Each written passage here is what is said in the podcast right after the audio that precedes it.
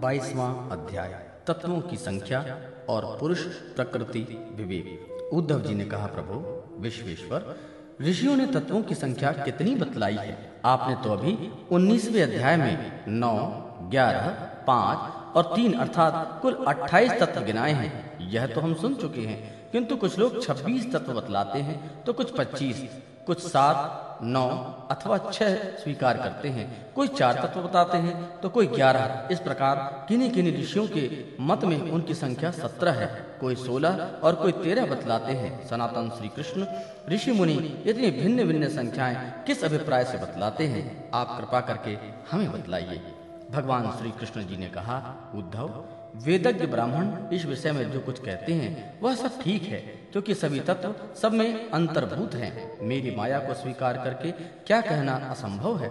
जैसे तुम कहते हो, वह ठीक नहीं है। मैं जो कहता हूँ, वही यथार्थ है। इस प्रकार जगत के कारण के संबंध में विवाद इसलिए होता है कि मेरी शक्तियाँ सत्व, रज, आदि गुणों और उनकी वृत्ति का रहस्य लोग समझ नहीं पाते। इसलिए वे अपनी अपनी मनोवृत्ति पर ही आग्रह कर बैठते हैं। सत्व आदि गुणों के क्षोभ से ही यह विविध कल्पना रूप प्रपंच, जो वस्तु नहीं केवल नाम है, उठ खड़ा हुआ है। यही वाद विवाद करने वालों के विवाद का विषय है। जब इंद्रियाँ अपने वश में हो जाती हैं तथा चित्त शांत हो जाता है, तब यह प्रपंच भी निवृत्त हो जाता है और उनकी निवृत्ति के साथ ही सारे वाद विवाद भी निपट जाते हैं। पुरुष शिरोमणि तत्वों का एक दूसरे में अनुप्रवेश है, इसलिए वक्ता तत्वों की जितनी संख्या बतलाना चाहता है, उसके अनुसार कारण को कार्य में अथवा कार्य को कारण में मिलाकर अपनी इच्छित संख्या सिद्ध कर लेता है। ऐसा देखा जाता है कि एक ही तत्व में बहुत सारे दूसरे तत्वों का अंतर्भाव हो गया है। इसका कोई संबंधन नहीं है। किसका? किसमें अंतर्भाव हो? कभी घटपट आदि कार्य वस्तुओं का उसके कारण मिट्टी सूत आदि में तो कभी मिट्टी सूत आदि का घटपट आदि कार्यों में अंतर्भाव हो जाता है। इसलिए वादी प्रतिवादियों में जिनकी वाणी जिस कार्य को, जिस कारण से अथवा जिस कारण को, जिस कार्य के अंतर्भूत करके तत्वों में जितनी संख्या स्वीकार की है, वह हम निश्चय ही स्वीकार करते हैं, क्योंकि उसका वह उपादन युक्त संगत ही है। उद्धव जी, जिन लोगों ने 26 संख्या स्वीकार की है, वे ऐसा कहते हैं कि जीव अनादिकाल से अविद्या से ग्रस्त हो रहा है। वह स्वयं अपने आप को नहीं जान सकता। उसे आत्मज्ञान कराने के लिए किसी अन्य सर्वज्ञ की आवश्यकता है। इसीलिए प्रकृति के कार्य कारण रूप चौबीस तत्व, पच्चीसवा पुरुष और छब्बीसवा ईश्वर, इस प्रकार कुल छब्बीस तत्व स्वीकार करने चाहिए। पच्चीस तत्व मानने वाले कहते हैं कि इस शरीर में जीव और ईश्वर का अणु मात्र भी अंतर या भेद नहीं है। इसलिए उनमें भेद की कल्पना व्यर्थ है। रही ज्ञान की बात, सो तो सत्वात्मिक प्रकृति का गुण है ही। तीनों गुणों में साम्यावस्था की प्रकृति है। इसलिए सत्व, रज आदि गुण आत्मा के नहीं, प्रकृति के ही हैं। इन्हीं के द्वारा जगत की स्थिति, उत्पत्ति और प्रलय हुआ करती है। इसलिए ज्ञान आत्मा का गुण नहीं है, प्रकृति का ही गुण सिद्ध होता है। इस प्रसंग में सत्व गुण ही ज्ञान है, सत रजोगुण ही कर्म है और तमोगुण ही अज्ञान कहा गया है। गुणों में क्षोभ उत्पन्न करने वाला ईश्वर ही काल है और सूत्र अर्थात महतत्व की स्वभाव है। इसलिए 25 और 26 तत्वों की दोनों की संख्या युक्त संगत है, उद्धव जी, जिन तीनों गुणों को प्रकृति से अलग मान लिया जाए, जैसे कि उनकी उत्पत्ति और प्रलय को देखते हुए मानना चाहिए तो तत्वों की संख्या स्वयं ही 28 हो जाती है। उन तीनों के अतिरिक्त 25 ये हैं, पुरुष, प्रकृति, महातत्व, अहंकार, आकाश, वायु, तेज, जल और पृथ्वी। ये नौ तत्व मैं पहले ही गिना चुका हूँ। श्रोत्र, त्वचा, चक्षु, नासिका और रसना। ये पाँच ज्ञानेन्द्रिया, वाक पाणी, पाद, पायु और उपस्थ ये पाँच कर्मेंद्रियाँ तथा मन, जो कर्मेंद्री और ज्ञानेन्द्री दोनों ही है। इस प्रकार कुल ग्यारह इंद्रियाँ तथा शब्द, स्पर्श, रूप, रस और गंध, ये ज्ञानेन्द्रियों के पाँच विषय इस प्रकार तीन, नौ, ग्यारह और पाँच सब मिलाकर अट्ठाईस तत्व होते हैं। कामेंद्रियों के द्वारा होने वाले पाँच कर्म, चलना, बोलना मल त्यागना, पेशाब करना, काम करना, इनके द्वारा तत्वों की संख्या नहीं बढ़ती। इन्हें कर्मेंद्रीय स्वरूप ही मानना चाहिए। सृष्टि के आरंभ में कार्य ग्यारह इंद्रिया और पंचभूत के कारण महातत्व आदि के रूप में प्रकृति ही रहती है। वही सत्वगुण, रजोगुण और तमोगुण की सहायता से जगत की स्थिति, उत्पत्ति और संहार संबंधी अवस्थाएँ धारण करती है। अव्यक्त पुरुष को प्रकृति और उसकी अव्यवस्थाओं का केवल साक्षी मात्र बना रहता है। महातत्व आदि कारण धातुओं विकार को प्राप्त होते हुए पुरुष के ईक्षण से शक्ति प्राप्त करके परस्पर मिल जाते हैं और प्रकृति का आश्रय लेकर उसी के बल से ब्रह्मांड की सृष्टि करते हैं। उद्धव जी, जो लोग तत्वों की संख्या सात स्वीकार करते हैं, उनके विचार से आकाश, वायु, तेज जल और पृथ्वी, ये पाँच भूत, छठा जीव और सातवां परमात्मा, जो साक्ष्य जीव और साक्ष्य जगत दोनों का अधिष्ठाता है। ये तत्व हैं देह इंद्री प्राण आदि की उत्पत्ति तो पंचभूतों से हुई है, इसलिए वे इन्हें अलग नहीं गिनते।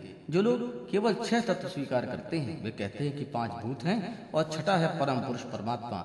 वह परमात्मा अपने बनाए हुए पंचभूतों से युक्त देह होकर आदि की सृष्टि करता है और उसमें जीव रूप से प्रवेश करता है। इस मत के अनुसार जीव का परमात्मा से और शरीर आदि का पंचभूतों से समावेश हो जाता है। जो लोग कारण के रूप में चार ही तत्व स्वीकार करते हैं, वे कहते हैं, आत्मा से तेज, जल और पृथ्वी की उत्पत्ति हुई है और जगत में जितने पदार्थ हैं, वे सब इन्हीं से उत्पन्न होते हैं। वे सभी पदार्थों का इन्हीं में समावेश कर लेते हैं। जो लोग तत्वों की संख्या सत्रह बताते हैं, वे इस प्रकार गणना करते हैं।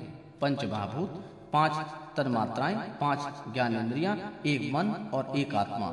जो लोग तत्वों की संख्या सोलह बताते हैं, उनकी गणना भी इसी प्रकार है। अंतर केवल इतना ही है कि वे आत्मा में मन का भी समावेश कर लेते हैं और जिस प्रकार उनकी तत्व संख्या सोलह रह जाती है, जो लोग तेरह तत्व मानते हैं, वे कहते हैं कि आकाश आदि पाँच भूत, श्रोत्रादि पाँच ज्ञानेन्द्रियाँ एक मन, एक जीवात्मा और परमात्मा। ये तेरह तत्व हैं। ग्यारह संख्या मानने वालों ने पाँच भूत पाँच ज्ञानेन्द्रियाँ और इसके अतिरिक्त एक आत्मा का अस्तित्व स्वीकार किया है। जो लोग नौ तत्व मानते हैं, वे आकाश आदि, पाँच भूत और मन बुद्धि, अहंकार, ये आठ प्रकृतियाँ और नवा पुरुष, इन्हीं को तत्व मानते हैं। उद्धव जी, इस प्रकार ऋषि मुनियों ने भिन्न भिन्न प्रकार से तत्वों की गणना की है। सबका कहना उचित ही है, क्योंकि सबकी संख्या युक्त युक्त है। जो लोग तत्व ज्ञानी हैं, उन्हें किसी भी मत में बुराई नहीं दिखती। उनके लिए तो सब कुछ ठीक ही है। उद्धव जी ने कहा, श्याम सुंदर, यद्यपि स्वरूपवत, प्रकृति और पुरुष दोनों एक दूसरे से सर्वथा भिन्न हैं, तथापि वे आपस में इतने घुल मिल गए हैं कि साधारणतः उनका भेद नहीं जान पड़ता। प्रकृति में पुरुष और पुरुष में प्रकृति अभिन्न से प्रतीत होते हैं। इसकी भिन्नता स्पष्ट कैसे हो? कमल नयन श्री कृष्ण मेरे हृदय में इसकी भिन्नता और अभिन्नता को लेकर बड़ा ही संदेह है। आप तो सर्वज्ञ हैं। अपनी युक्त युक्त वाणी से मेरे संदेह का निवारण कीजिए। भगवान, आपकी वाणी से ही जीवों का ज्ञान होता है और आपकी माया शक्ति से ही उनके ज्ञान का नाश होता है। अपनी आत्मस्वरूपणी माया की विचित्र गति आप ही जानते हैं और कोई नहीं जानता। अतः आप मेरा यह संदेह मिटाने में समर्थ हैं। कृपया मेरा संदेह मिटावे। भगवान श्री कृष्ण ने कहा, उद्धव जी, प्रकृति और पुरुष, शरीर और आत्मा, इन दोनों में अत्यंत भेद है।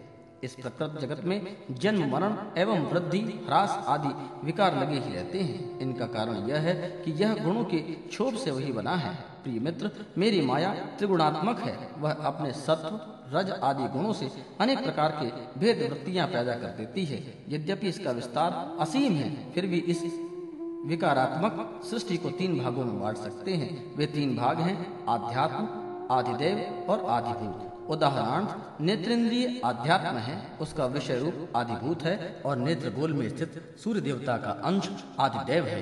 ये तीनों परस्पर एक दूसरे से के आश्रय से सिद्ध होते हैं और इसीलिए आध्यात्म, आदिदेव और आदिभूत, ये तीनों ही परस्पर सापेक्ष हैं, परंतु आकाश में स्थित सूर्य मंडल इन तीनों की अपेक्षा से मुक्त है। क्योंकि वह स्वतः सिद्ध है। इसी प्रकार आत्मा भी उपरयुक्त तीनों भेदों का मूल कारण उनका साक्षी और उनसे परे है। वही अपने स्वयं सिद्ध प्रकाश से समस्त सिद्ध पदार्थों की मूल सिद्धि है। उसी के द्वारा सबका प्रकाश होता है। जिस प्रकार चक्षु के तीन भेद बताए गए हैं, उसी प्रकार त्वचा, श्रोत्र, जिहवा, नासिका और चित्त आदि के भी तीन तीन भेद हैं। प्रकृति से महातत्व बनता है। महातत्व से अहंकार। इस प्रकार यह अहंकार गुणों के क्षोभ से उत्पन्न हुआ। प्रकृति ही एक विकार है। अहंकार के तीन भेद हैं, सात्विक, तामस और राजस। यह अहंकार ही अज्ञान और सृष्टि की विविधता का मूल कारण है। आत्मज्ञान रूप है। उसका यह पदार्थों से न कोई संबंध है और न उससे कोई विवाद की ही बात है।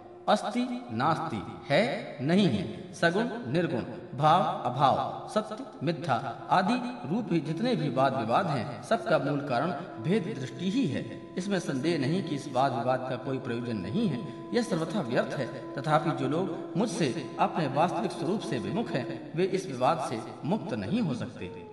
उद्धव जी ने पूछा, भगवान आपसे विमुख जीव अपने किए हुए पुण्य पापों के फलस्वरूप ऊँची नीची योनियों में जाते आते रहते हैं। अब प्रश्न यह है कि व्यापक आत्मा एक शरीर से दूसरे शरीर में जाना, अकर्ता का कर्म करना और नित्य वस्तु का जन्म मरण कैसे संभव है?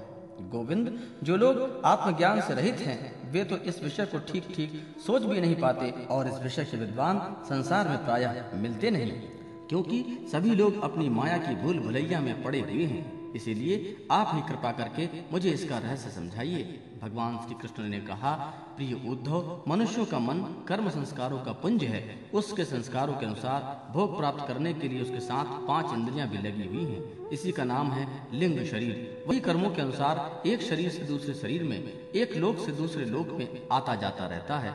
आत्मा इस लिंग शरीर से सर्वथा पृथक है, उसका आना जाना नहीं होता। परंतु जब वह अपने को लिंग शरीर ही समझ बैठता है, उसी में अहंकार कर लेता है, तब उसे भी अपना आना जाना प्रतीत होने लगता है। मन कर्मों के अधीन है, वह देखते हुए या सुनते हुए विषयों का चिंतन करने लगता है और क्षण भर में ही उसमें तदाकार हो जाता है तथा उन्हीं पूर्व चिंतित विषयों में लीन हो जाता है। धीरे धीरे उसकी स्मृति पूर्वापर का अनुसंधान भी नष्ट हो जाता है। उन देवादि शरीरों में इसका इतना अभिनिवेश इतनी तल्लीनता हो जाती है कि जीव को अपने पूर्व शरीर का स्मरण भी नहीं रहता। किसी भी कारण से शरीर को सर्वथा भूल जाना ही मृत्यु है। उदाहरण जब यह जीव किसी भी शरीर को अभेद भाव से मैं के स्वरूप में स्वीकार कर लेता है, तब उसे ही जन्म कहते हैं। ठीक वैसे ही, जैसे स्वप्नकालीन और मनोरथकालीन शरीर में अभिमान करना ही स्वप्न और मनोरथ कहा जाता है। यह वर्तमान देह में स्थित जीव जैसे पूर्व देह का स्मरण नहीं करता, वैसे ही स्वप्न या मनोरथ में स्थित जीव भी पहले से स्वप्न और मनोरथ को स्मरण नहीं रखता। प्रत्युत उस वर्तमान स्वप्न और मनोरथ में पूर्व सिद्ध होने पर भी अपने को नवीन सही समझता है। इंद्रियों के आश्रय, मन या शरीर की सृष्टि में आत्म वस्तु में यह उत्तम मध्यम और अधम त्रिविधता भासती है। उसमें अभिमान करके ही आत्मा बाह्य और अभ्यंतर भेदों का हेतु मालूम पड़ने लगता है। जैसे दुष्ट पुत्र को उत्पन्न करने वाला पिता, पुत्र के शत्रु मित्र आदि के लिए भेद का हेतु हो जाता है। प्यारे उद्धव, काल की गति सूक्ष्म है। उसे साधारणतः देखा नहीं जा सकता। उसके द्वारा प्रतिक्षण ही शरीर में उत्पत्ति और नाश होते रहते हैं। सूक्ष्म होने के कारण ही प्रतिक्षण होने वाले जन्म मरण नहीं दिख पड़ते। जैसे काल के प्रभाव से, दिए की लौ, नदियों के प्रवाह से, वृक्ष की फलों की विशेष विशेष अवस्थाएँ बदलती रहती हैं। वैसे ही समस्त प्राणियों में शरीर की आयु अवस्था आदि भी बदलती रहती है। जैसे उन्हीं ज्योतियों का वही दीपक है, प्रवाह का यह वही जल है ऐसा समझना और कहना मिथ्या है। जैसे ही विषय चिंतन में व्यर्थ आयु बिताने वाले अविवेकी पुरुषों का ऐसा कहना और समझना कि यह वही पुरुष है, सर्वथा मिथ्या है। यद्यपि वह भ्रांत पुरुष भी अपने कर्मों के बीज द्वारा न पैदा होता है, न तो मरता है। वह भी अजन्मा और अमर ही है, फिर भी भ्रांति से वह उत्पन्न होता है और मरता सा भी है। जैसे कि काष्ट से युक्त अग्नि पैदा होती है और नष्ट होता दिखाई पड़ता है। उद्धव जी, गर्भाधान, गर्भवृद्धि, जन्म, बाल्यावस्था, कुमारावस्था, जवानी अधेड़ बुढ़ापा बुढ़ापा और मृत्यु, ये नौ अवस्थाएँ शरीर की हैं। यह शरीर जीवन से भिन्न है और ये ऊँची नीची अवस्थाएँ उसके मनोरथ के अनुसार ही हैं, परंतु यह अज्ञानवश गुणों के संग से इन्हें अपने मानकर भटकने लगता है और कभी कभी विवेक हो जाने पर इन्हें छोड़ भी देता है। पिता को पुत्र से जन्म और पुत्र पिता की मृत्यु अपने अपने जन्म मरण का अनुमान कर लेना चाहिए। जन्म मृत्यु से युक्त देहों का दृष्टा जन्म और मृत्यु से युक्त शरीर नहीं है। जैसे जौ गेहूँ आदि की फ़सल बोने पर उग आती है और पक जाने पर काट दी जाती है। किंतु जो पुरुष उसमें उगने और कटने का जानने वाला साक्षी है। वह उसमें सर्वथा पृथक है। वैसे ही शरीर और उसकी अवस्थाओं का साक्षी है वह शरीर से सर्वथा पृथक है। अज्ञानी पुरुष इस प्रकार प्रकृति और शरीर से आत्मा का विमोचन नहीं करता। वे उसे उनसे तत्वतः अलग अनुभव नहीं करते। वे विषयों में सच्चा सुख मानने लगते हैं तथा उसी में मोहित होने लगते हैं। इसी से उन्हें जन्म मृत्यु संसार में भटकना पड़ता है।